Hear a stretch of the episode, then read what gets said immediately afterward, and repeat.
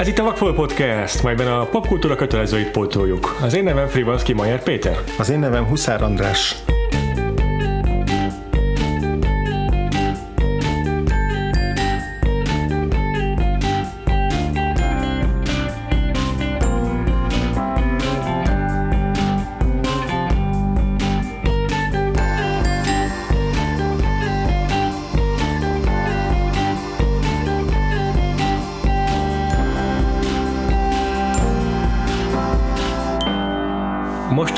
Héten folytatjuk uh, színészes évadunkat, melyben egy újabb színészre váltunk át. Múlt héten és az előző két hétben General Rowlandset is az ő két filmjét tárgyaltuk.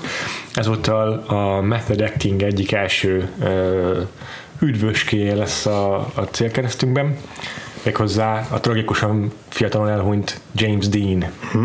A neve biztos, hogy benne mindenki számára ismerős, de azért röviden fogjuk futni a, azért a, az élet, élettörténetét egészen a haláláig, és azt még el kell mondanunk, hogy hogy a mai napon a reményeink szerint egyből két adással fogunk jelentkezni, tehát két James Dean filmet is megtárgyalunk. Mivel, hogy ugye összesen három darab filmje van, és Igen. akkor azt gondoltuk, hogy ha már, ha már egyszer James Dean blokkot tartunk, akkor még egyszer így értelmszerűen nem fogunk, ja. és akkor viszont most már érdemes lenne a teljes életművét. Az a teljes James Deanográfiát megnézni. Nagy filmes életművét megnézni. Most ezúttal akkor két, a két első filmjét nézzük meg, amelyek amúgy is egy évben jöttek uh-huh. ki, 1955-ben, és az egy évvel később megjelent The Giant, ami önmagában három óra. De nélkül, de Giant. Köszönöm, amúgy. Giant. Lesz a, lesz a jövő heti témánk, Igen. ha minden jól megy. Igen. Úgyhogy elkezdjük a, az első bemutatott filmjével, tehát itt időrendben haladunk. Mm-hmm. Ugye 55-ös mhm. mind a két film, az Édentől keletre, illetve a Rebel Without a Cause haragban a világgal így van, így van, című így van. filmek ezek. És ugye az Édentől keletrét azt 55 tavaszán mutatták be. Aha a Rebel Without a Coast a harabban a világgal azt az év végén, és a kettő között már elhunyt James Igen. Dean, tehát igazából az Édentől keletre az East of Eden volt az egyetlen film, amit láthatott és látott is, és amiben láthatta saját magát, hmm. tehát nyilván ez is Ugye a, a James Dean mítoszhoz meg a legendához is hozzátartozik nagy mértékben, nem csak az, hogy fiatalon elhunyt, hanem hogy még akkor is, tehát hogy már, már, már berobbant egy filmmel, akkor rögtön meghalt, és utána még kijött két filmje, ami megerősítette azt, hogy mekkora a tehetség volt. Igen. És ugyanakkor is nyilván erről is fogunk beszélni, hogy mennyire nehéz magukat a filmeket, meg magát a James Dean alakításokat enélkül a többlet tartalom és többlet tudás nélkül nézni, hogy, hogy tudjuk, hogy hogy micsoda ikonná vált, hogy a, tényleg még ma is ugyanúgy lehet James Dean posztereket vásárolni, meg, meg, meg ugyanolyan hatalmas kultusz övezi a James Dean-t, vagy hát ha nem is ugyanolyan, de még mindig övezi kultuszt a James Dean. Igen, Tehát azért ez igen. most több mint 60 évvel a, a halála után még mindig. És nem csak a, a kultusz, ami a popkultúrában megjelenik, hanem a, a színészekre gyakorolt hatása is elévülhetetlennek Hát a, abszolút, tehát igazából végigmegyünk a 60-as évektől kezdve, akkor szerintem minden generáció férfi színészeiből legalább hármat, négyet meg tudunk említeni, hogy, hogy mindannyian James Dean akartak lenni. Tehát kezdve a Martin Sheen-nel a, a mhm. Badlands-ben, a Terence Malick Badlands-ében, hmm. akkor utána a, a Warren Beatty ugyanígy aha, aha. James Dean-t akarta utánozni, vagy, vagy hozzá akart fel, felnőni akkor a, a mai generációból, vagy a 90-es évektől kezdve Johnny Deppet szintén meg lehet uh-huh. említeni, River Phoenixet szintén meg lehet említeni, ö, aztán James Franco, Ryan Gosling, ők abszolút, ö, ugye James Franco el is játszotta egy tévéfilmben, uh-huh. James uh-huh. Dean az arcberendezésbeli hasonlóság is ebben nagy szerepet játszik. ö, még Nicolas Cage is azt mondta, hogy azt nyilatkozta, hogy annak idején azért kezdett el színészkedni, mert ő is James Dean akart lenni. Tehát tényleg nem tudunk lépni kettőt a hollywoodi, ezé, hollywoodi csillagok sétányon, hogy ne lépnénk rá egy olyan színésznek a csillagára, aki, igen. akit ne James Dean inspirált volna. És hát azért, azért egyébként igen, ez a zenében is egy ilyen visszavisszatérő jelenség, hogy tragikusan fiatalon elhunyt zenészek mm-hmm. már máig ikonként tekintünk, mint a 25 évesen elhunyt Jimi Hendrix, vagy a Dorsey énekese, Jim Morrison, Janis Joplin, Janis Joplin. Mm-hmm. És, és, és, vagy akár Amy Winehouse, hogy egy nem olyan, régi, nem olyan régi példát említsünk. Igen. És náluk is mindegyiküknél megkérdőjelezhetetlen a popzenére gyakorolt hatásuk. és mindegyiknél felmerül az, hogy ha tovább élnek és tovább alkotnak, akkor ez mit eredményezhetett volna, de hát ezeket soha nem lehet tudni most. Szerintem ezeken, ezeken egyébként kár is elgondolkodni, hogy vajon úgy járt volna el, mint nem tudom, Marlon Brando, Pontosan, hogy igen. már, a, már a saját hagyatékát ássa alá a szerepeivel, vagy sikerült volna úgymond egy teljes értékű karriert bejárnia, befutnia, amely, amelyben így gyakorlatilag megbotlások nélkül végig uralja Hollywoodot. Ezeket soha nem lehet tudni. Nem, abszolút nem lehet tudni, de ugye Brando azért is mindenképpen érdemes már rögtön az elején kiemelni, Aha. vele még fogunk foglalkozni értelemszerűen a, a, az évadunk során. Megint egy nagyon-nagyon sikeres választással utol, után, azután foglalkozunk Marlon Brandoval, hogy megnézzük azt, aki hatással volt az ő alakítása. Mert hogy a korabeli kritikák, már az Édentől Keltrének a korabeli kritikái is, főleg a negatív kritikák, azok azt emelték, hogy hát James, Brando, James, Brando, James Dean csak utánozza Brandót, egy egyszerű koppintás, egy egyszerű imitáció, és hogy milyen bénán csinálja. Aha. Tehát, hogy, hogy ez így má, már akkor megjelent, és azóta is ez, ez vissza-visszatérő Aha. kritika a James Dean alakításai nézve, hogy hát a, a Marlon Brando az ugye megmutatta azt, hogy, hogy hogyan lehet máshogy játszani, mint, a, mint az 50-es években szokás volt. Aha. Tehát ezt a maníros teátrális Old, játék, Hollywood. Old Hollywood játékhoz képest egy más, más minőséget, nem, nem úgy minőséget, hanem egy más jelleget mm-hmm. mutatott be mm-hmm. egy, a, a játékával, és hogy és hogy aztán James Dean csak így meglovagolta ezt a, ezt a hullámot. Ezt már most előre bocsátom, hogy ezzel nem, nem értek egyet. Annak, annak Annak nem látta egyébként ezeket a meghatározó Marlon Brando alakításokat. Én is egyet kell értsek, mert nyilván láttam mindegyikből jeleneteket, jelenetek, jelenet sorokat, tehát az On the Waterfrontból is, meg a, a vágyvillamosából is, és szerintem na, tényleg nagyon más a stílusuk mind a kettő. Azt én megértem, hogy akkor az akkori átlaghoz, vagy az akkori megszokott színészethez képest ők nagyon mások voltak, és a másságokban hasonlítottak. Igen. De, de a mai szemmel nézve, tehát úgy, hogy most már mindenki, az összes színészre őket voltak hatással, legalábbis a férfi színészek mm. mindenképpen. Így már abszolút nem lehet őket összehasonlítani szerintem. Igen, és erről majd fogunk beszélni mondjuk a Vágyvillamosánál, vagy a, vagy a Rapporton című filmeknél, ja, hogy ja. majd, majd ott fogjuk tudni igazán megnézni, hogy mi lenne, hogyha kicserélnénk a, a két színészt. Én már most megelőlegezem, hogy nem működne, vagy nagyon-nagyon más lenne, de szerintem nem is működne egyik se a, a másik színészről, mert hogy annyira más, Aha. más a, a karakterisztikájuk. Aha, igen. De hát nem is annyira véletlen az, hogy előbb foglalkozunk egyébként James Dean-nel, mint Marlon Brandoval. Van egy titkos ok ennek az, hogy természetesen a James Dean blokkunktól is nagyon sokat vártam, meg hogy hm. majd biztos ezentől én is így isteni, isteníteni hm. fogom James Dean-t, de azért a legtöbbet ez még mindig a Marlon Brando blokktól a, a, a fináléra tartogatjuk a... Igen, a fináléra tartogattam a, a, a, az igazán nagy dobásunkat Aha. szerintem, és azon kívül is most van szeptember 30-án James Dean halálának a 63. évfordulója, tehát hát az adásunk megjelenése előtt pár nappal, Aha. de a felvétel után egy nappal. Na, ezt nem is tudtam, ez ja. jól jött ki. Igen, úgyhogy ezt behetjük úgy is, hogy az évforduló alkalmából foglalkozunk az ő filmjeivel. Ugye ez 1955-ös filmről beszélünk, az Érdentől keletre, az Ilya Kazan a rendezője, bele Igen. szintén még rengeteget fogunk foglalkozni Brandó kapcsán. Igen. Szerintem ott, ott majd mélyebben beleismertünk az Ilya Kazannak a, a rendezői filmográfiájába, meg a, az élete körüli problémás Igen. kérdésekbe.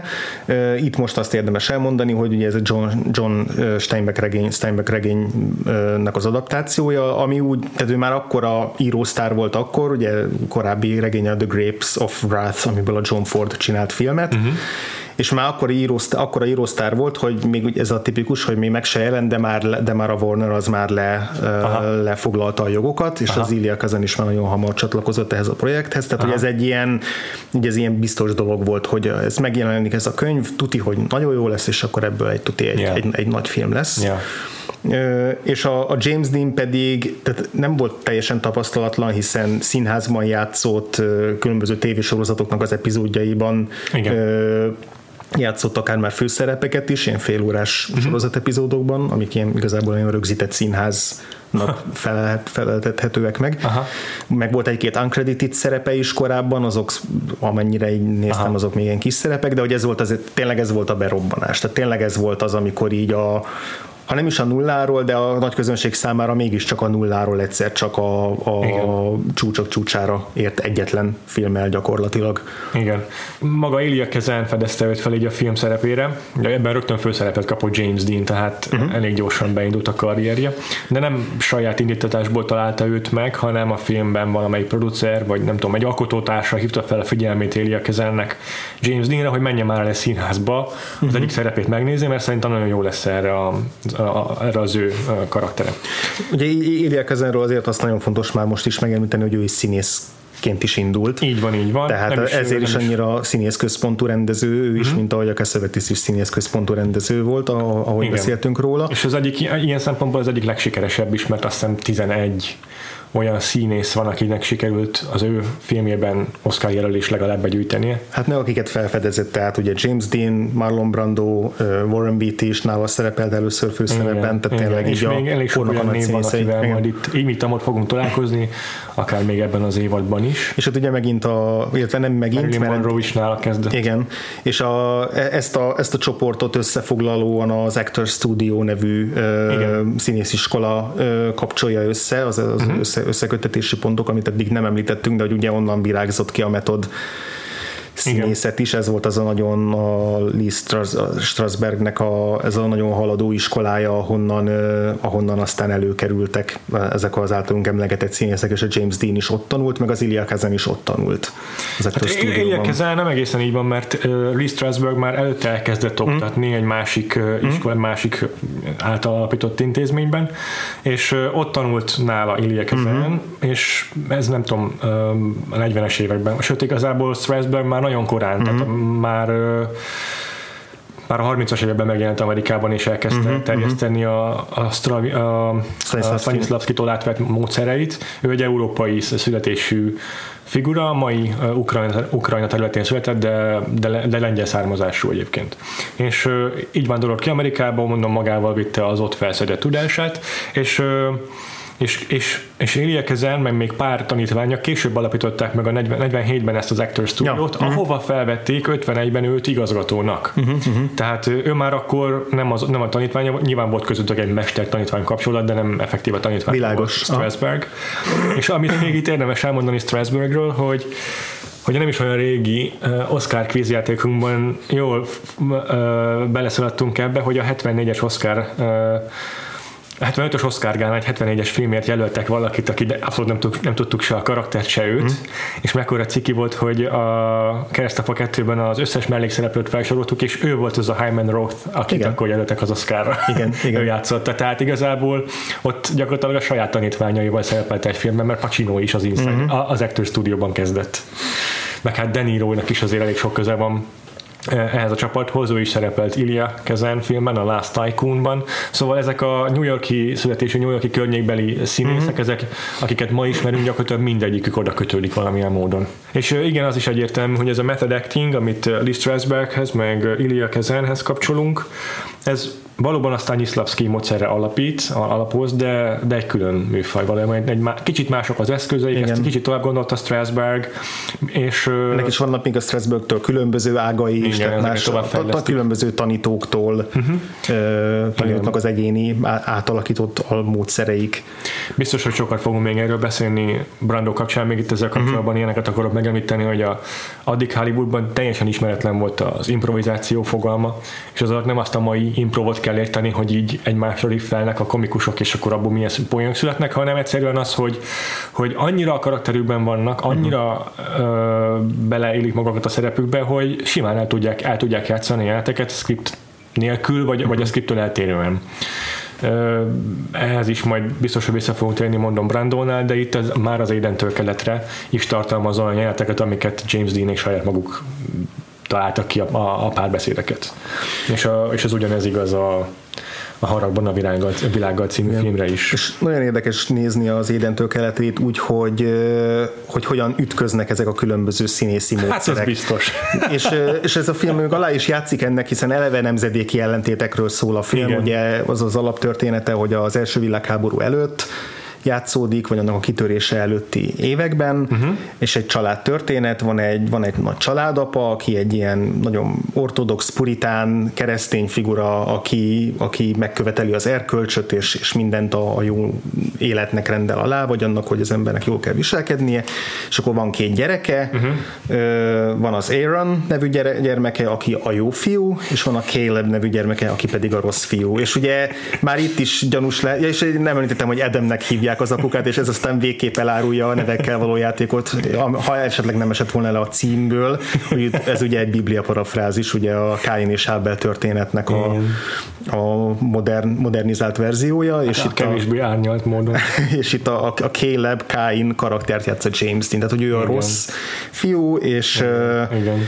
És ugye az a filmnek a, a, a novuma, meg a, Stein, a John Steinbeck regénynek is a novuma, hogy itt a Káin figurára koncentrál. Igen, Legalábbis a, a, film biztosan, mert még azt is meg kell említeni, hogy a, hogy John Steinbeck regény az egy több generációs, ívű. nagyobb ívű történet, ahol az Edemnek a fiatal korát is feldolgozza, ezt a filmben csak visszaemlékezésekből halljuk, és Igen. a regénynek a második felére koncentrál a film. Igen.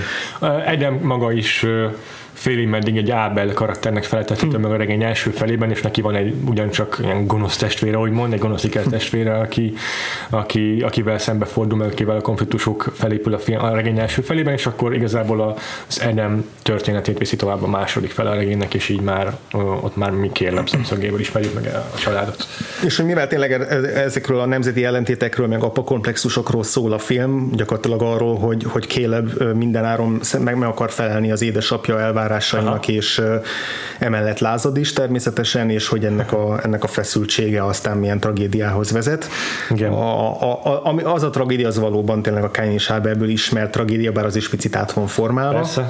de hogy mivel ez a nemzedéki ellentét megjelenik a apa és fiú között, ezért tök érdekes, hogy a színészi ellentét is mennyire domináns volt az apát, ja. Raymond Messi, Ez aki egy klasszikus, Igen. régi generációs, régi vonalas mondják meg, mi van a szövegben, odaállok, elmondom. És mit akar itt ezek, és mit ugrász?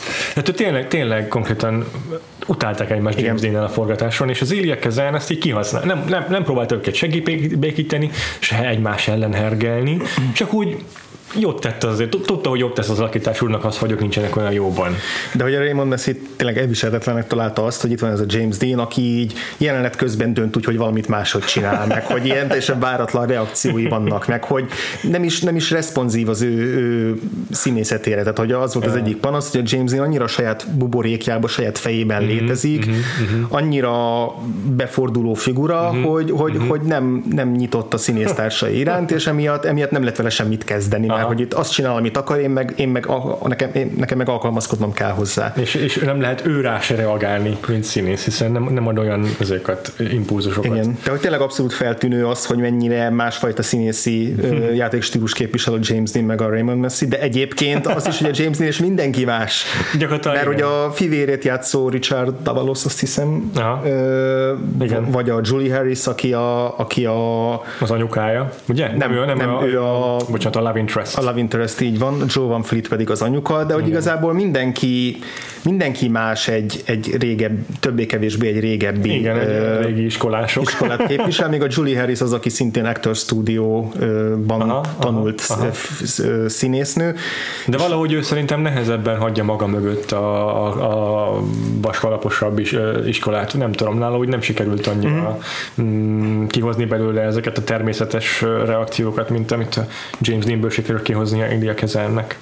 Igen, vagy, vagy, vagy, vagy, vagy amit James Dean magából kihozott, és ezen csak hagyta, hogy, hogy persze, kihozza magából. Persze, Ez ugye egy kér, nagy kérdőjel a James Dean-nél, hogy mennyire, mennyire ösztönös és mennyire Igen. kívülről formált az, az ő karaktere. Igen. Hát nem, egyébként nem annyira nagy kérdés, mert Ilya Kezen elmondta, hogy James Dean volt az egyik olyan, James Dean volt az a színész, akivel a legtöbbet kellett neki beszélni, mm-hmm. és így leülni, hogy jó, akkor most ez a karaktered, és így segíteni neki így belehelyezkedni a szerepébe. Marlon Brando például sokkal önállóbb volt önálló. Tudatosabb is. Tudatosabb, aha, igen. Szóval szüksége volt neki nagyon erre a fajta istápolásra, ami a Lilia ez nagyon jól értett. Mm, de a Julie Harris Willisről is lehet tudni, ő is, ő is mondta, hogy a forgatással ott sokszor ő segített át a James Dean-t egy-egy ilyen megzuhanáson, mert hogy voltak ilyen paranoiás időszakai voltak, Aztán. amikor így teljesen tényleg befordult a James Dean, és hogy akkor aha. ezeken őt így át kellett, át kellett gördíteni. Aha, aha, aha. És egyetértek azzal én teljes mértékben, hogy, hogy nagyon, tehát azért látunk már 55 előtt készült filmeket itt a Vakfolt podcastben, és tudtuk is, és el is ismertük az alakításokat, hogy milyen szuperek tudnak lenni, mint a Cary Grant, meg más korabeli színészek. Sőt, speciál Raymond Messit is láttuk már egy korábbi filmben, az A Matter of Life and Death-ben ő Aha. játszotta az egy, a Mennyországban az ügyészt, oh. ami nem volt ott egy olyan emlékezetes Aha. szerep, csak egy Aha. érdekesség. És, és, és így az a helyzet, hogyha az ember egy olyan filmet néz, amiben mindenki így játszik, mm és a filmnek a hangulata is ezt alátámasztja, hogy így ebben így, el, el tudod fogadni, hogy ez egy más, más, más korszak volt, ahol mások voltak a, mhm. a színészetnek az alapszabályai, akkor az tud működni. Uh-huh. De hogyha beraksz egy valakit, aki realisztikusan, naturalisztikusan játszik egy ilyen közegbe, akkor az egész teljesen felborul. akkor kezdjük a James Dean felől, és utána beszélünk az egész filmről, vagy? Mindenképpen szerintem. Szerintem is kezdünk James a, nem, nem csak az alakításáról, hanem erről a, a hagyatékáról is, meg az Szerintem is induljunk innen. Jó. Nem tudom, hogy neked milyen előfeltevéseid voltak a James Dean-nel kapcsolatban. Hát meg egyetem az is érdekel, hogy hogyan futottál neki ennek a filmnek, hogy mit, mit vártál, mit fog neked adni James Dean. Na ez az igen, hogy én, én valahogy azt feltételeztem, hogy a James Dean, most így utal gondolva, hogy kicsit ilyen Steve McQueen jellegű. Nem, nem egy az egyben, de hogy, de hogy ő egy ilyen nagyon magány, nagyon lezser, yeah. nagyon magabiztosan yeah. megjelenik a vászton, és így fah, akkor onnantól kezdve yeah. ő, a, ő, ő a, a legcoolabb ember a világon. Igen, én is így képzeltem. És ami meglepett, hogy ehhez képest milyen elképesztően neurotikus és, és elfolytásokkal küzdő, és, és tehát sokkal inkább a belső feszültségek jellemzik a, a James Deannek az alakítását, ja. alakításait, meg a, a személyiségét, Vászlom megjelenő személyiségét, mint az ilyen expresszív, nagy kinyilvánított dolgok. Ami érdekes, hogy van nagyon sok ilyen nagy jelenet, ahol így kirobban belőle ez a feszültség, Aha. és ott, ott, ott nagyon, nagyon expresszív, de egyébként tehát az, ahogy motyorászik, az, ahogy így ilyen tétován így, így ide-oda csosszog, az a fajta testbeszéd, szerintem, ami engem lenyűgözött, az egyértelműen a testbeszéde, aha, aha. A, a mozgása, Igen. azok a váratlan, tehát így vagy így nagyon begubózott, befordult a jeleneteiben, és aztán egy jelenetben meg így hirtelen ilyen teljesen báratlan mozgásokat végzett, mint én felszaladt egy rámpán, vagy felszaladt egy ház tetejére, amikor nem számította rá, és ilyen, ezek ilyen Szóval nekem az az érdekes, hogy egyszerre tűnik ösztönösnek, de hogy közben egy nagyon self-conscious-nek tűnik uh-huh. nekem a, a, az ő alakítása, főleg ebben a filmben. Tehát, hogy én azt éreztem, hogy, hogy, hogy minden mozdulata kiszámított, minden, minden mozdulata tehát, hogy nem is az, hogy kiszámított, hanem hogy folyamatosan van egy ilyen, úgy, úgy képzelem, hogy van egy ilyen belső monológia, hogy ő, ő most éppen mit csinál, és akkor folyamatos visszacsatolás a saját magának, és hogy ez így nekem érződik a, az ő színészi játékában is, hogy, hogy ő nem eltűnni akar a szerepben, meg nem is tud eltűnni egy szerepben, Aha. hanem hogy ő feltűnik, és az lehet, hogy nem egy ilyen exhibicionizmus volt a részéről, hanem, hanem egyszerűen tényleg egy ösztönös jelenlétből fakadt, meg egy bizonytalanságból, mm-hmm, meg önbizalomhiányból, meg neurózisból, de mégis azt éreztem a jeleneteinél, hogy ő, hogy ő mindig ilyen, mondom, ilyen nagyon self-conscious. Nem tudom, hogy te, te, te mit gondoltál róla, meg te hogy futottál neki a James Dean-nek.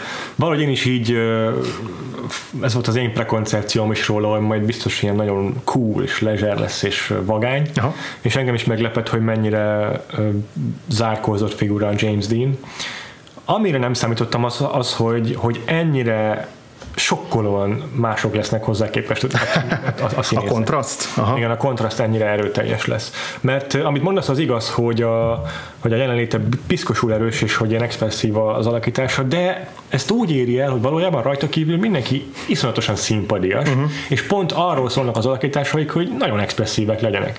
Az apukája az ilyen kinyilatkoztat. Szinte ilyen éneklő mondatokban, uh-huh. ilyen kinyilatkoztatásokban beszél, mindent ilyen fennhangon közöl.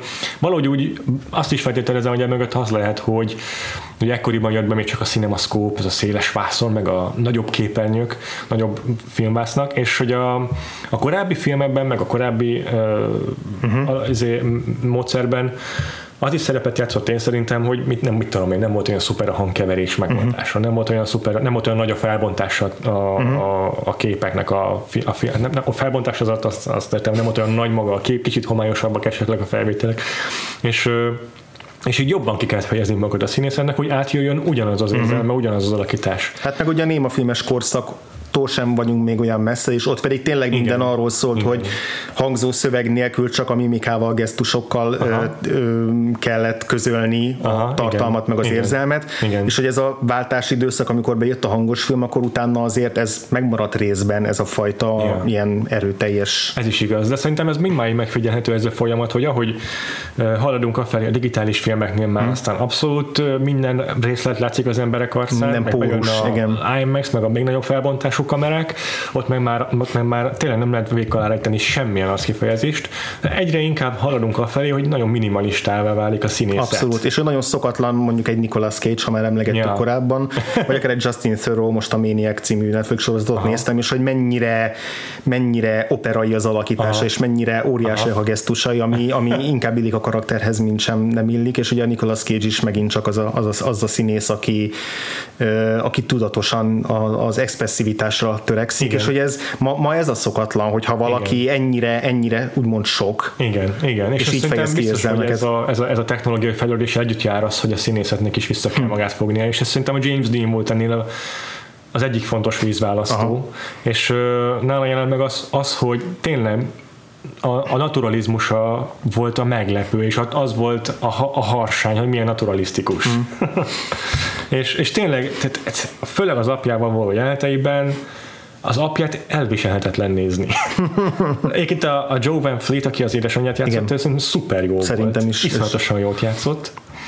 És még ő rajta is érezni azt, hogy tényleg egy másik generáció, hmm. és hogy tényleg az arc kifejezései sokkal um, harsányabbak, valahogy modorosabb az egész alakítása, de hmm. mégis, mégis azt jobban be tudtam fogadni, mint Raymond Massey-t és, és egyébként a filmnézésekor így nyilvánvalóan nekem is feltűnt az, hogy hát basszus, a James Franco pont itt tartja izé a vállát, meg, meg, meg, pont ilyen a, izé a, a, amikor barázdálja a homlokát, meg ezek a dolgok, uh-huh. ezek így egyből leestek, hogy, hogy az, a, az az elmúlt 60 év az hogyan hagyta meg a lábját uh-huh. a, a, a filmszínészetben mióta ő meghalt, de, de, de akkor sem gondoltam még a filmnézése közben sem, uh-huh. hogy utána még napokig fogok ezen gondolkodni, hogy úristen, mennyire különleges volt ez az alakítás. És tudod, mi az érdekes, hogy, hogy azt mondom, hogy naturalisztikus, és igen, a, a többi színészhez képest az, és szerintem, ha ma ezt a James Dean alakítást betennénk egy mai ilyen, ennyire a minimalizmusra ö,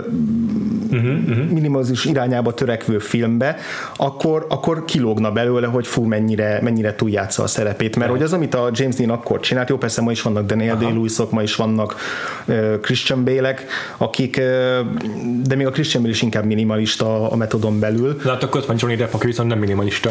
Főleg manapság, bár igen. a pálya elején még inkább, ott, is, ott is változó volt, de, de igen, jó példa. De hogy, de hogy igen, tehát a, a, a James Dean ma már nem hatna, tehát a naturalisztikus színészi játék nem úgy képzeljük el, mint amit a James Dean csinál Ez ezekkel a ahogy, ahogy a, a, amikor a, ezek a belső görcsök és feszültségek Aha. így összerántják, ahogy, a, ahogy az arca eltorzul, Aha. ahogy, ahogy össze, összehúzódik, összegörbül, tehát ez az, ilyen borzasztóan nagy gesztusokkal dolgozik ő igen, is, de hogy ahhoz igen. képest, hogy a többiek mennyire manírosak, és szerintem James Dean is maníros, de máshogy maníros, hm. és hogy a, ez a fajta ez a fajta más minőség, ez az, ami miatt naturalisztikusnak tűnik, Aha. legalábbis számomra. Lehetséges. De egyébként meg benne van az is, hogy a, a, a gesztusairól, mozgásáról beszélek sokat, de hogy a beszéde az meg abszolút ez az élő beszédhez való közelítés, azzal, Igen. hogy ellelakad a szava, Igen. hosszabb szüneteket tart, mint amit normálisnak gondolnál. Aha. Aha. Egy kérdésre nem azonnal válaszol, ugye, hogy a klasszikus filmekben, hogy Igen. így jönnek szépen egymás után, tényleg van egy ilyen, egy ilyen zeneisége a mondatoknak, Igen. vagy a, akár a Cary Grant filmeknél, hogy a His Girl Friday volt egy, egy régebbi évadunknál, ahogy ott peregnek a, mm. a tökéletesen mm. megírt ilyen kis... Tökéletesen megírt és, és tökéletesen memorizált mondatok. Tökéletesen memorizált és tökéletes gyorsasággal elmondott mondatok. Igen, tehát, hogy igen, a nyelvük igen, úgy igen. pereg, ahogy embernek, tehát én most próbálom, de így fél másodpercnél, vagy fél percnél tovább nem tudnék így beszélni, mert egyszerűen elkezdenék nyökögni. És hát azt is tegyük hozzá, hogy John Steinbeck igaz, hogy más írta a skriptet, de valószínűleg azért, hogy az egybe átvette az ő mondatait hmm. a könyvből. Szóval ezek a mondatok, ezek iszonyatosan nagyon durván meg vannak írva. Tehát, hogy így érezni rajtuk, hogy ez valaki leírta. És így nem hangozhatnak el ezek ember szájából sokszor, a, a, amiket itt hallunk. Egyedül James Dean mondatain érezni néha, uh-huh. hogy valahogy természetesebbnek hatnak. Ja, igen. Meg szerintem mondom, hogy is a Joe Van Fleet-nek sikerül valahogy úgy előadni őket, hogy nem érzem annyira hamiskásnak, uh-huh. de tényleg némelyik annyira kinyilatkoztatás jellegű, meg annyira szépen megírtak, hogy, uh-huh. hogy fáj. Ez igaz lesz a Rebel Without a cause is, de ebben a filmben is nagyon sokszor fájdult meg a fülem tőlük. Uh-huh. És hogy egyébként az, hogy ennyi ilyen diszonancia volt a filmben, meg hogy ennyire kiemelte a többi színésznek a modorosabb játékát, a, James Dean-nek a, a másfajta ö, játéka. Ez Szerintem ez az egyetlen dolog, ami működik a filmben. Na, Azért, mert, ezt, ezt próbáltam valahogy kérdésként aha, megfogalmazni. Aha. Szerintem ez az egyetlen dolog, ami működik a filmben, mert alapvetően a Biblia parafrázis, uh-huh. ami, amit John Steinbeck itt megírt, az fájdalmasan egyértelmű uh-huh. és, és blatáns, uh-huh. egyszerű, és nem, nem elég árnyalt ahhoz, hogy lenyűgő vagy érdekeljen, uh-huh. igazság szerint. Mm, és, és amiatt, hogy, hogy viszonylag pofon egyszerű amiatt a történet, meg a karakterek is pofon egyszerűek, mert mindenki egy archetípus, uh-huh. James Dean kívül, ezért ezért nem tud alapvetően érdekelni a cselekmény. Nem, nem tetszik nekem ez a, ez a Steinbeck regény. Uh-huh. Nem, nem olvastam, de ez alapján nem is fogom soha elolvasni. Uh-huh. A regény állítólag más, hogy a regénynél sokkal erőteljesebb. Én arról is azt olvastam, hogy moralizáló, a... és hogy nagyon, nagyon egyértelmű. Lehet, én, én a, amit, amit így olvastam, a, hát ugye Steinbecktől csak az, az egerek és embereket olvastam, Na, és azt, azt, azt nagyon szeretem. Ennél a könyvnél ugye ez egy ilyen gigantikus nagy regény, és hogy itt általában azt emeljük, hogy a, a, a közösségnek az élete, ahogy ezeket a vidéki, uh-huh. megvárosi közösség közösséget abba belehelyez, hogy, hogy abban nagyon-nagyon erős. Ez ugye ebben a filmben gyakorlatilag alig, alig jelenik meg, itt annyira igen, a karakterekre koncentrál. Ez egyébként pont olyan tűnik, mint az évad, egy, egy évadunkkal ezelőtt megnézett ez a Empire Force, Empire Falls, hogy, hogy az ilyen tipikus amerikán a történet, uh-huh. hogy, hogy bemutatja milyen a, a kapitalizmus működése egy kis közösség. Igen, itt ugye két városnak az ellentéte a, a Salinas és Monterrey. Salinas az még az ilyen régi, úgymond édenebb régebbi ö, időszakot reprezentálja, persze ja. fehér szempontból értelemszerű módon, vagy európai, nyugati szempontból, az ilyen mezőgazdasági, a földhöz közelebb élő, ja. azzal együtt ja. élő világot. És a is törődő. És a Monterrey pedig az ugye a fertő, meg a, a, a modernizáltságot, mert ugye bordélyházak vannak, meg bűnözés, és így egyébként érdekes, hogy így azóta Monterrey meg abszolút az ilyen felső tízezernek az üdülő paradicsoma lett, tehát hogy egy kicsit így meg, megfordult ez a, ez a dolog. De hogy igen, tehát ez, ez az ellentét Aha. is lehet, hogy az eredeti könyvben az, ez, ez még jobban kidolgozott, mert itt, itt, itt, nagyon vázlatos. Steinbeck saját maga is a magnum opuszának tartja az édentől keletre regényét. Mondom, ebben a filmben lehet, hogy tényleg ebből csak vázlat, vagy ilyen nagyobb ecsetvonása maradtak meg, és ezért éreztem azt, de engem fárasztott alapvetően ez a film. Uh-huh. De rettentően kézenfekvő az egész. Hmm. És az egyedüli dolog benne az, hogy, az, hogy a, a Kain karakterét, akivel azonosulni kell ebben a filmben, egy ennyire más valaki játsza. Hmm. Ettől válik igazán azonosulhatóvá a figurája, hmm. és ez az egy egyetlen dolog, ami működőképes, hogy teszi ezt a, ezt a, ezt a fejlődést, ezt az alap ötletet, ötletet szerintem, hmm. hogy, hogy sikerül megcsinálni azt, hogy az a karakter, aki a többi archetipushoz képest az, az az archetipus lenne, akivel, aki elvileg a villain, aki elvileg a gonosztevője a történetnek, abból csinál egy sokkal több dimenziós figurát, uh-huh. és a sokkal közelebb hozza a nézőhöz, mint a többi figurát, azzal valószínűleg inkább szándékolatlanul, de sikerül a többi karaktert tényleg ilyen papírmasi uh-huh. kivágott figurává varázsolnia, hogy te is uh, külső szemlélőként figyeld őket, és egyedül kélebbel tudj azonosulni. Hát itt, hogyha most itt lenne Nagy Szabolcs barátunk, akkor a, szerintem a bibliabeli karakterekről, meg erről az Káin és Ábel történetről jóval ihletettebben, meg hitelesebben tudna beszélni. Valószínű. De ugye ami, ami érdekes az eredeti történetben, hogy ilyen Káin a villain, de hogy ugyanúgy, ahogy, ahogy Ádámnál is az eredendő bűn a, az, a kulcsmomentum Ádám történetének. Igen, igen. Bár, bár ott, annyi, annyival ányolom, hogy ugye a Biblia ezt egy Évához. Hát igen, rá van kembe a nőre nyilván. És igen. ez a Steinbecknél sem más. Persze, de hogy, de hogy tehát a, ezek a, ezeknél a példázatoknál azért, azért a, az embernek a gyarlósága az, ami a, a központban áll, uh-huh. és azt a Káin sokkal jobban kifejezi, mint az Ábelnek ez a, ez a tiszta igen, karaktere. Igen, és ami érdekes ebben a filmben, hogy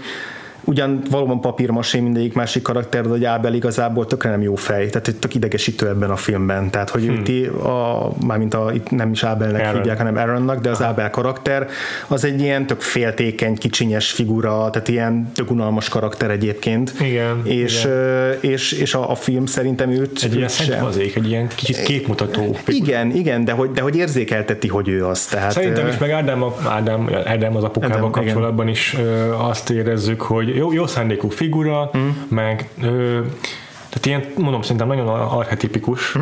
Mert a film elején megismerjük, hogy vállalkozó, de igazából nem érdekli őt a haszonszerzés, ő én fel akar találni dolgokat az emberiség előre menetel Igen, igen, és amint valamilyen ügyeskedéssel kerül kapcsolatba, akkor azt rögtön elveti, hogy szó se igen. lehet róla, mert nem használunk ki másokat. Igen. És így, és így ez alapján mondom, már rettentően fárasztó figurának tűnik nézőként, hogy, hogy valaki ennyire ilyen hogy mondjam, ilyen szentfazik, és, és a film végére ez azzal árnyalódik, hogy borzasztó elutasítóvá válik uh-huh. Caleb-bel szemben, uh-huh. aki adja a, úgymond a, a fekete báránya a családnak, uh-huh. és hogy és hogy csak Aaron az, akit Igen. akinek a közeledését is elfogadja, és akinek a, az életpályája, választ, életpálya választását tudja támogatni. És ettől ő is valóban elveszíti ezt a, ezt a tökéletes jóságát, így a film nézők uh-huh. szempontjából legalábbis, és, és, és, és láthatóvá válnak a hibái annak a fajta ilyen vaskalaposságnak, amit őt képvisel, igen. De hogy amúgy, a, amúgy azért az apa valóban azt, azt, azt az elérhetetlen ideát képvisel, ami borzasztó frusztráló tud lenni, és ebben mégis ilyen szempontból jó a film, hogy még inkább, a, ahogy mondod, a, a Calebhez csatol minket, Aha. hogy minket is elkezd frusztrálni, hogy lehetetlen megfelelni egy ilyen idézőjeles tiszta ideának, amit, a, amit az apa figura képvisel. Tehát, hogy így bármit csinálsz, annak te nem fogsz tudni megfelelni, mert mert a való élet az, az nem tükrözi ezt a fajta ö, kompromisszummentességet. Ez látszik is, hogy sokkal komplikáltabb a való élet, mint ahogy azt Adam szeretné, mert a, az a nagyszerű terve, hogy hogyan fogja majd, nem tudom, lejegelve feltalálni a mélyhűtőt, igen. igen, a salátát, az abszolút nem válik be, mert megrovad a saláta, mert elolvad a jég. Elképesztő, hogy ez a film mennyire saláta központú. Tehát én nem tudom, láttam már ennyire saláta központú filmet korábban. Ugye az, izé, az Interstellar szokás mondani, az a kukoricáról szól, vagy a búzáról szól az a film, de hogy ez, ez még durvább. Tehát tényleg, hogy a filmnek az első fele az a saláta termesztésről szól, okay. és így potyognak az ilyen saláták a yeah. vonatból, meg, yeah. meg nagyon-nagyon durva. ez ilyen motivum amúgy, igen. És hát igen, tehát ez is végül is azt mutatja, hogy akármennyire ideali, ideali, idealista figura Edem, igazából az ő elképzelései a valóságban nem működnek. Igen, és hogy amint kitalálja ezt a remek ötletet, hogy ő, akkor most salátákat fog mélyhűteni, a nyár kellős közepén ezé jégtömbökkel, és elindítja őket a vonattal, mert nyilván nem lesz semmi baj, és ja. nyilván a füllett izé vonatvagonok azok meg fogják tartani majd a jeget, idióta. E, akkor, és akkor amikor a kélebben megpróbál besegíteni, és azt úgy teszi meg, hogy megkönnyíti mondjuk a kirakodást egy ilyen rámpával, amihez nem törvényes eszközökkel jut hozzá, vagyis elcsórja a, mint én, a, a kölcsönveszi a szénlapátolóktól, és akkor amint ezt az apa megtudja, akkor, akkor rögtön nemet mond, és akkor azt mondja, hogy jó, akkor ácsoljunk hmm. ugyan, egy ugyanilyet fából, de hogy, hmm. tehát, hogy hajlandó egy pici kompromisszumra, de hogy alapvetően rögtön elutasítja yeah. azt, hogy ami nem tisztességes, az, az, az yeah. nála szóba se jöhet, és egy ilyen nagyon elvarázsolt túlságosan idealista figura, aki nincs tudatában a, a, a környezetének, és ugye yeah. vannak vannak erre utaló jelek, hogy ezt a, a volt feleségével való ö, konfliktus meg az ő vállásuk, meg az ő szétszakadásuk okozta, hogy ennyire ilyen polarizálódott, Igen. bár ugye a feleség azt mondja, hogy azért szökött el tőle, mert hogy nem bírt együtt élni egy ilyen, ilyen emberrel. Tehát ki tudja, ez meg volt kicsit, régen. ugye ez is Ádám és Éva történetének mm. egyfajta parafrázisa, csak itt nem üzetett ki Ádám is a, a paradicsomból csupán Éva, vagy az, ahogy elhagyta a, a férjét. Ennek a keresztnevét aztán meg se ismerjük, tehát nem tudjuk, hogy mi volt pontosan az anyja neve. Mm. Ennyire azért nem teszi egyértelművé ezt a forgatókönyv, ezt a párhuzamot. De lényeg az, hogy igen, azért hagyta ott a férjét a Eden felesége, mert, mert túlságosan protektív volt vele kapcsolatban, mm-hmm. és hogy a, a, a, azt akarta elérni, hogy ne ugráljon sehova ez a nő, maradjon csak otthon, majd ott lesz egy békés, tökéletes Igen. családi házok, és abban együtt élhetnek, de a nő erről ennél többre vágyott, és nagyobb szabadságra is önállóságra vágyott. És akkor elment ugye ebbe a szomszéd városba, és hát csodák csodája, hogy egy bordélyháznak lett a tulajdonosa, tehát az individualizmusnak így a lehetőleg fertőzöttebb ágát képviseli. És és szerinted mennyire ítéli el ezért a film? Tehát, hogy mennyire van ő gonosznak ábrázolva, és mennyire csak a színésznő teszi őt emberségesé? Én, én, én nem tekintettem gonosznak az én, én sem. ábrázolását.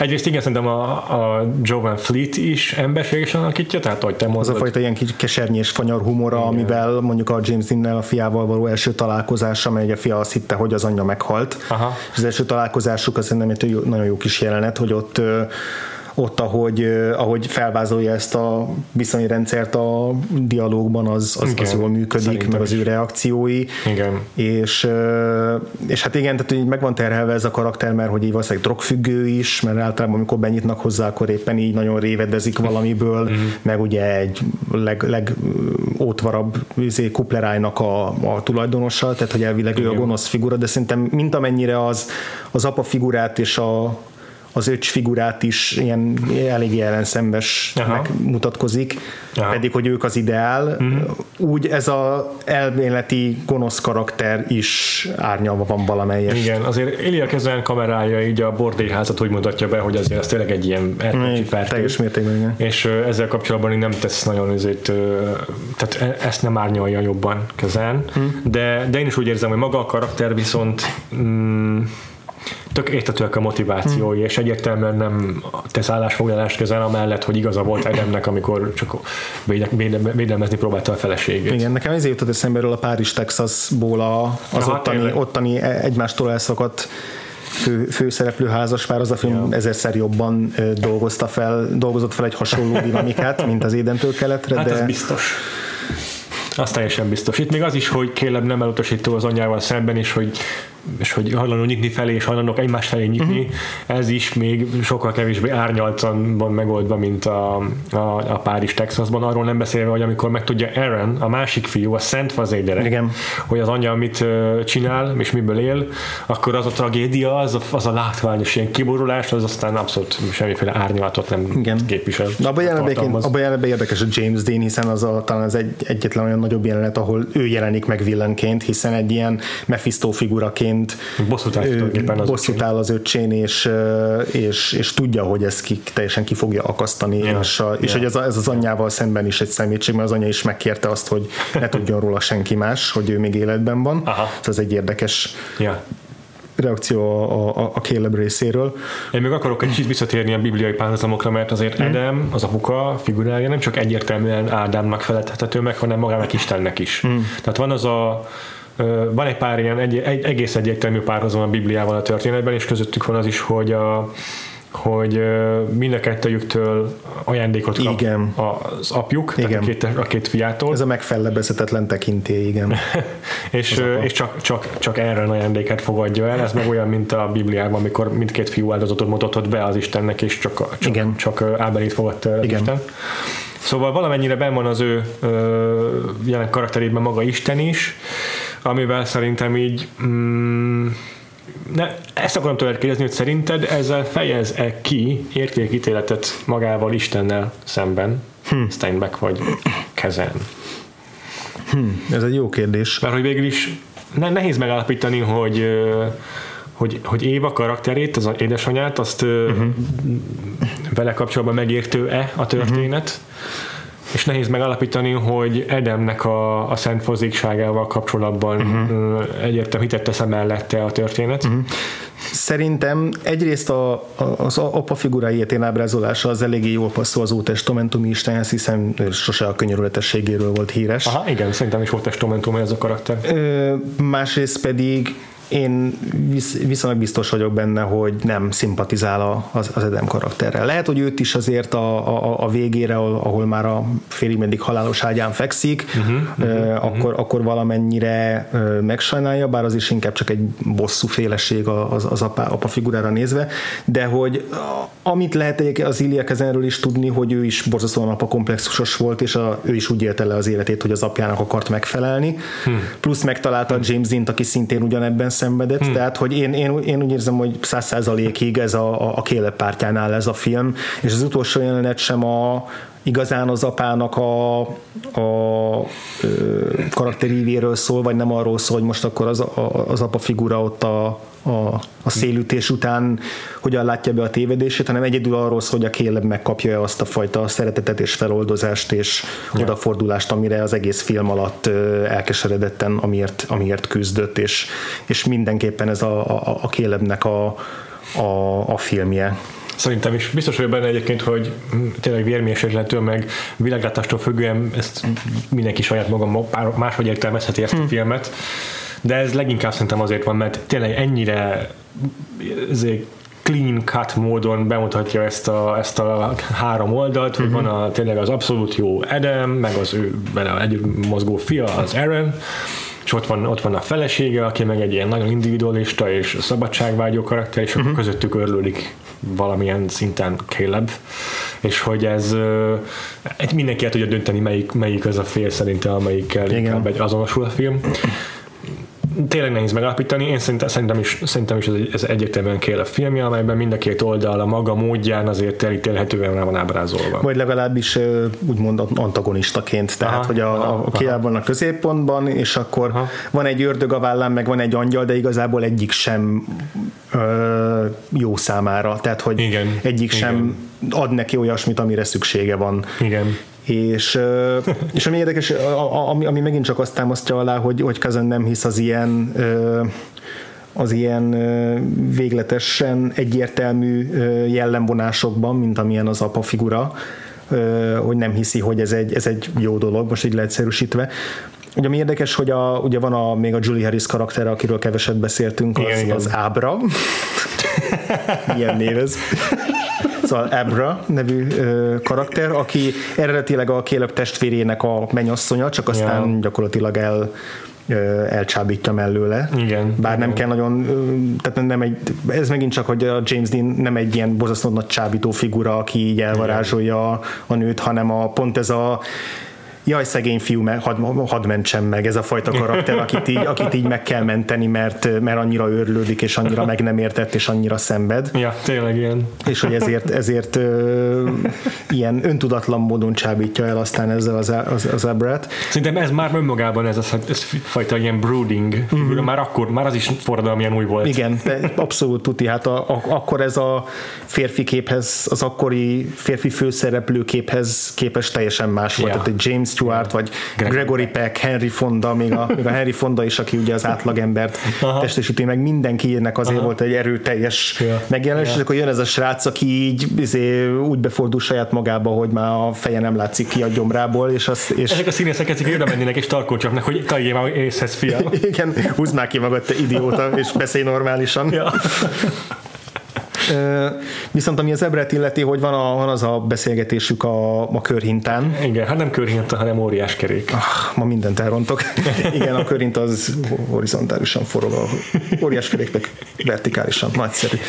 Szóval az óriás keréken ülnek, és, és hogy ha jól emlékszem, akkor ott beszélgetnek így megint csak nagyon didaktikusan, meg vaskosan az erkölcsről, meg a moralitásról. De hogy ott elhangzik az Ebra részéről, hogy ő, ő azért szorong folyamatosan a vőlegénye mellett, és azért nem, nem érzi magát olyan oldottan, mint a, a caleb mert hogy ő se érzi magát jónak, mert hogy hát nincs olyan, hogy tisztán jó. De, és hogy, és hogy, yeah. és hogy ő is, ő is egy darló ember, mert hogy minden emberben vannak rossz késztetések, meg Aha. negatív késztetések, Aha. meg pozitív Aha. késztetések, és hogy akkor itt vannak ezek a szent fazekok, akik mellett nem lehet, nem lehet mit kezdeni, mert mindig alacsonyabb rendűnek fogod érezni magad ja. mellettük, mert ezt éreztetik Igen. is veled. Igen. És, és Igen. hogy ezért találja meg jobban a közös hangot a Kélebbel, aki hasonlóan nem egy, nem egy el, elvadult fekete bárány, hanem egyszerűen csak olyas valaki, aki, aki sokszor hibázik, meg sokszor könnyelmű, Aha. És, Aha. És, és sokszor téved dolgokban. Igen, és bele, bele volt az, hogy, tehát, ahogyan említetted már, Julie Harris volt itt a stábon az egyedüli olyas valaki, aki még hmm. valamennyire az új generációból származik a színészi mm, mechanik, vagy hogy hívják illetően, a színészi eszközterát illetően, és, hmm. és az ő párbeszédeik voltak emiatt azok, amelyek még a lehető legtermészetesebbek a filmben. Hmm. Tehát, hogy ők ketten tényleg improvizáltak, hmm. tudtak improvizálni. És ettől tényleg sokkal, sokkal életszerűbb, amit, amit hallunk ott tőlük, és minden más hozzá hozzá képest ez fájdalmasan megírt számomra. Ja. És mi a véleményed a rendezésről? Mert hogy én... Igen, mindenképpen akarok beszélni. Mert hogy én azzal se vagyok túlságosan elégedett. Szerintem nagyon jó rendező Ilya Kezen. Akkor mesélj erről először egy kicsit, hogy mit, mit természetesen gondolod az erősségeit. Kezdjük azzal, hogy természetesen az a e- legnagyobb erősségek ez ennek az a színészvezetése. Uh-huh. Tehát az biztos, hogy ő maga is elismerné, hogy ahhoz ért a legjobban, uh-huh. és azt is elismerni amúgy, hogy a korai filmjei még megszemeték azt, hogy ő színházi rendezőként uh-huh. kezdte, és egyszerűen ahhoz volt szokva, hogy ott a, a színpadon nincs olyan, hogy kamera, viszont ugyanúgy kell irányítani a színészeket, és a korai filmjei egyébként ezek tényleg úgy készültek el, hogy lerakta valahol a kamerát, és akkor ilyen mid shatokkal dolgozott, és a színészei dirigálta, hogy menjenek ide-oda. Tehát, hogy a, a képen belül, mint, egy, mint hogyha felépített volna egy színpadot. Uh-huh. Ebben a filmben már rájött szerintem arra, hogy a kamerát lehet kezelni. Lehet mozgatni. nagyon rájött, hogy lehet mozgatni. Igen. És ezzel szerintem effektív, nagyon hatásosan vált ki érzelmeket a nézőből. Uh-huh. Tehát azért abszolút meglátszik, hogy e- ebben is szerintem úttörő volt kezen, mert mert hát a modern rendezők, akik, akik ezt így, így kimaximalizálják a, a tracking shotokkal, meg a zoomokkal, meg a, meg a ráközelítésekkel, azok szerintem mind, mind kezentől eredeztetik a, a, a technikáikat. És én nagyon bírtam például azt a megoldást, amit majd később igaz, hogy nem általa, de egy másik rendező által meg vissza fogunk még látni, vagy vissza fogunk még térni a, a Rebel Without a Cause mm. is, hogy, hogy hatásosan is ügyesen dönti meg a kameráját. Ami nagyon, igen, látványos, nagyon, nagyon, nagyon látványos, de ezt úgy mondjuk, hogy mi már nagyon-nagyon sok ilyen filmet láttunk, mert a Dutch Angle most már inkább egy ilyen káros túlzó megoldás mm. szokott lenni, mert elszoktunk attól, hogy Hát a modern rendezésben igazából az ilyen mm, a valóság vagy a, a filmnek a szabályait megtörő eh, eszközök, azok inkább zavaróak szoktak lenni, mert már egyszerűen a mai rendezés, a modern rendezés az, az ennél sokkal tárgyilagosabb. Hmm. És, a, és, a, és a Dutch Angle ez egy szubjektív döntött kamera. Az, az egy nagyon szubjektív mm. beállítás. És, és szerintem mondom, a mai rendezésben ez nem jellemző. Mm. És a kezelmen még pont azelőtt járt, hogy ez, hogy ez, hogy ez bármilyen módon is bárki megfordult volna a fejében, hogy megdöntse a kamerát. Mm. Eleve nem volt kézi kamera, ilyenek, ez tök, nem is volt olyan könnyű kivitelezni ja, egy ilyen. De és akkor van az a jelent, amikor, amikor hintázik mm. a családi háznak az udvarán mm, Caleb, mm. és az az a pillanat, amikor így elkezdi elveszíteni a, az önkontrollját, meg a mm beszélt ezzel együtt, és a hintában ücsörögve beszélt a kamera, és a kamera vele mozog együtt, ahogy a hintában jobbra-balra dől. Szerintem szenzációs. Uh-huh. Tökéletesen közvetíti azt az érzelmi állapotot, amiben James Dean abban a jelenetben van. Uh-huh. Ezen kívül van egy csomó szuperul beállított felvétel a filmben, imádtam én azt a jelentet is, amikor, a, amikor az Aaron bemutatja az édesanyjának, ott minden, minden képkocka szerintem mhm. tökéletesen van elhelyezve, meg vágás is, és az, ahogy szépen kivonulott a, abban a jelenetben tényleg gonosztevőként ábrázolt Kéleb a, uh-huh. a bordiházból, miután rázárta az anyjára, meg az öcsére a, a anyja irodájának az, az ajtaját, na az is szerintem ilyen elképesztő erős. Hátránya ennek a filmnek, és ezt átadom a szót, uh-huh. hogy hogy itt még a zene használat, meg a zene írása a filmben, a, tehát a soundtrack, az nem lépte meg ezt a ezt a vízválasztót az Old Hollywood és a New Hollywood között. Szerinted nem? Szerintem nagyon, de... Tényleg? Aha. Jó, akkor tényleg vissza, szerintem nagyon melodramatikus a zené. Hát rettenetesen melodramatikus, igen. Tehát Leonard Rosenmannak a, a, a aha. zenéje. Aha. Érdekesség, hogy vele találkozni fogunk a Rebel Without a Cause zenéjénél is, hiszen annak is ő a zeneszerzője. Aha és az egyik írásban láttam róla egy, egy olyan jellemzést, hogy, hogy pseudo Stravinsky, ami szerintem eléggé jól, jól kifejezi azt, hogy milyen, mert hogy én pont azt éreztem benne, hogy persze rengeteg a zene, tehát hogy ebben ilyen, már mint szó szerint rengeteg, tehát hogy nem az, hogy sokszor Nagy szól bele a zene, hanem hogy ilyen nagyon-nagyon-nagyon masszív, igen. igen. De ugyanakkor ilyen folyamatosan ugyanezt a zaklatott lelki állapotot idézi meg, ha. gyakorlatilag szerintem a, a film egészében folyamatosan. Ez nem egy megnyugtató, nem egy kellemesen hömpölygő zene, ez végig ilyen lázas őrületet oh, fogalmaz meg. Ezért gondolom, hogy itt a, hogy itt a zene is alkalmazkodik Értelek. a szereplők pszichológiájához. Hát ezt nem figyeltem meg, de attól még nekem ez nagyon sok. És igen, egyébként, a, egyébként nekem is sok, de nekem a rendezés is sok, tehát hogy a, amit, amit mondta, a hintás jelenetnél tényleg működött a, a kamera hintáztatása, de egyébként ez a, én tényleg azt hiszem, hogy, hogy az Ilya ezen rájött arra, hogy hoppá, meg lehet dönteni a kamerát, akkor mindig meg fogom dönteni a kamerát, mert hogy egy csomószor számomra teljesen indokolatlan volt korábbi jelenetekben az, hogy miért alkalmazva van egy ilyen vacsoraasztal beszélgetés a család között, ahol minden felvétel meg van döntve valamilyen yeah. irányban, és yeah. nem indokolja a jelenetnek a lélektani tartalma azt, hogy, hogy itt szerepeljen.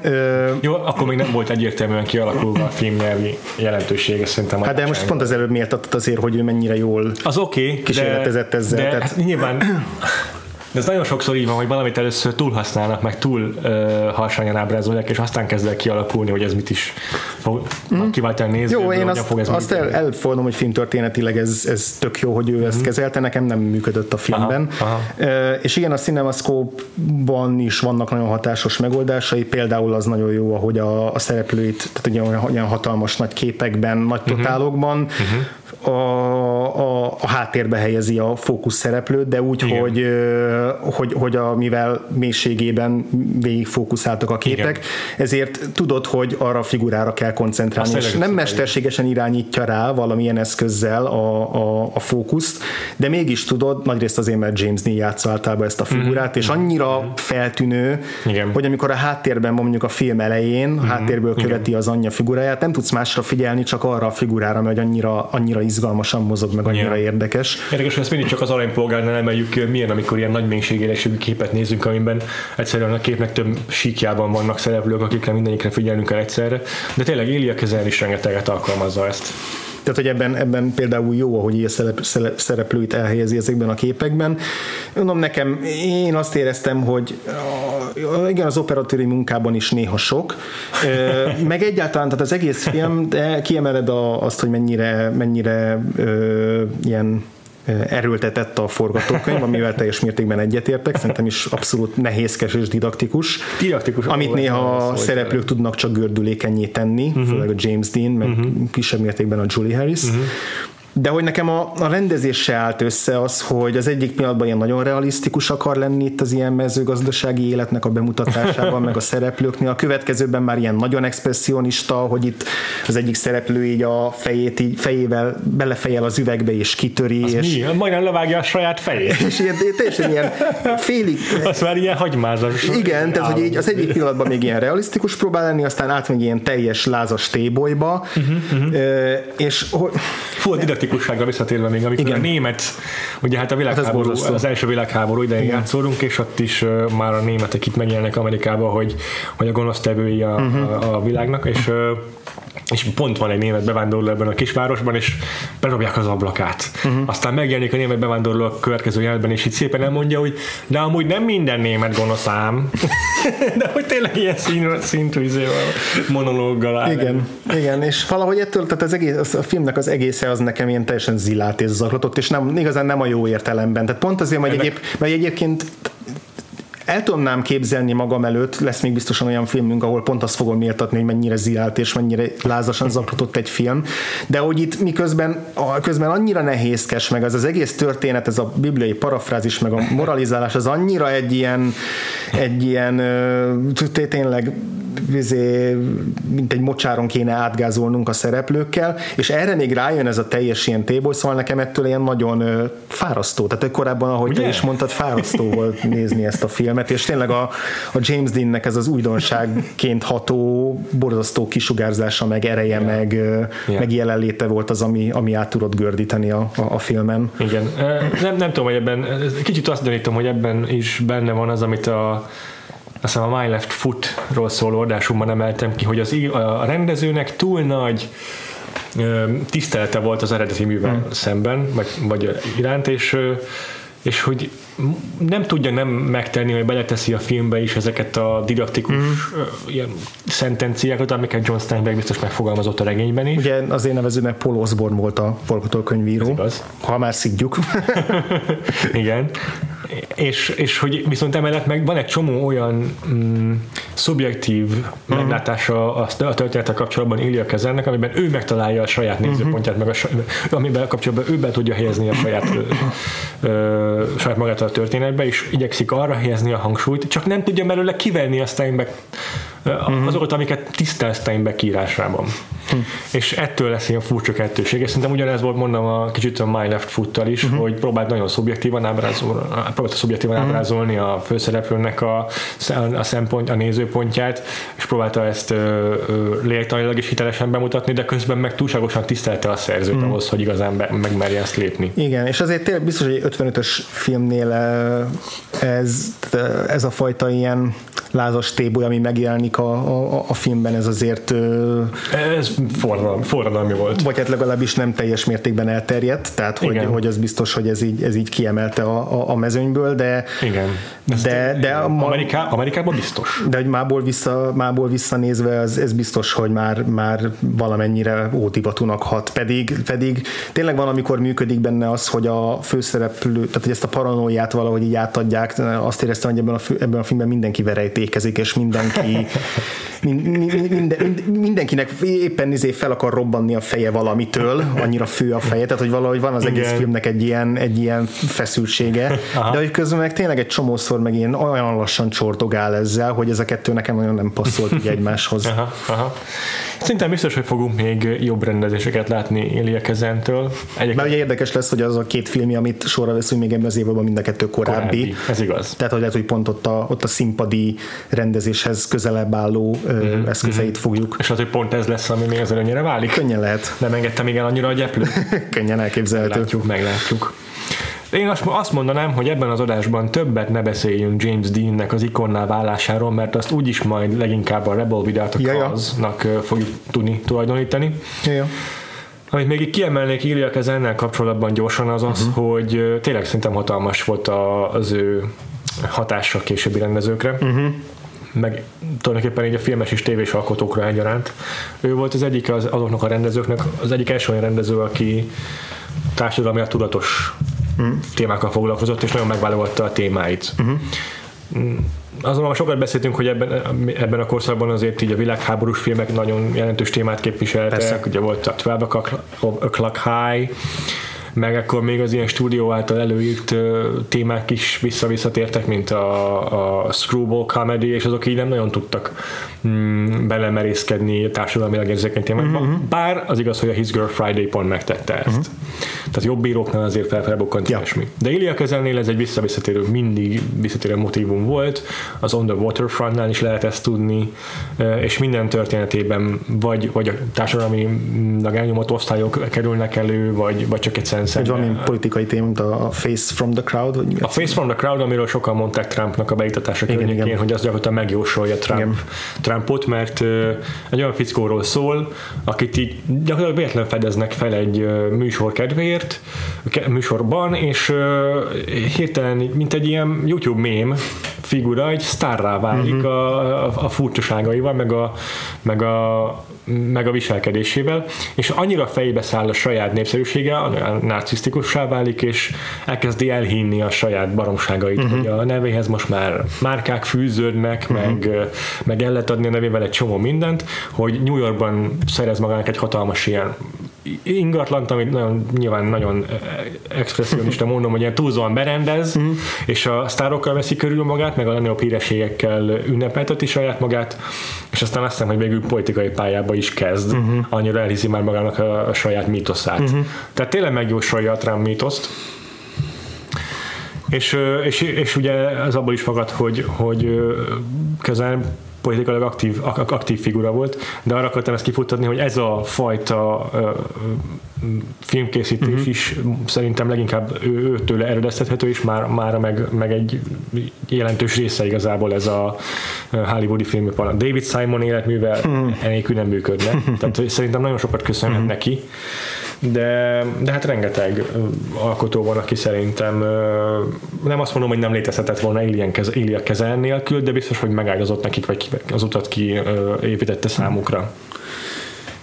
Jó, hát Ilya Kazenről is fogunk még rengeteget uh-huh, beszélni, uh-huh, uh-huh. majd a, a Marlon Brando blokkunk alatt, Így van. amit az ő kettejüknek a közös filmjei fognak kitenni teljes uh-huh. egészében. Uh-huh, uh-huh. Viszont nem tudom, hogy benne maradt-e még bármi az Édentől keletrével kapcsolatban, benne már nem igazán. Jó, szerintem Tehát így nem mind a ketten egyetértünk abban, hogy nem ez, a, nem ez lesz a kedvenc filmünk így a, az idei évadból, de hogy, de hogy az teljesen világos, hogy James Dean miért volt ilyen tényleg, mint hogyha belenyúlnál a 220-ba egy, egy akkora, akkora sok hatása a nézők számára. Aha.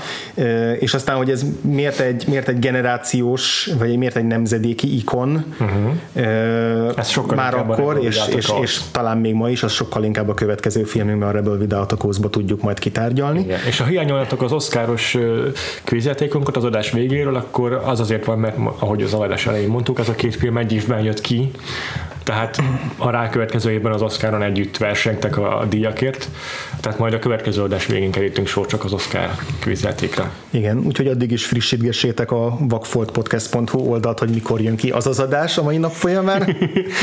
De annyit megígérünk, hogy ha mégsem a mai nap folyamán jön ki, azt azért jelezni fogjuk. igen, igen.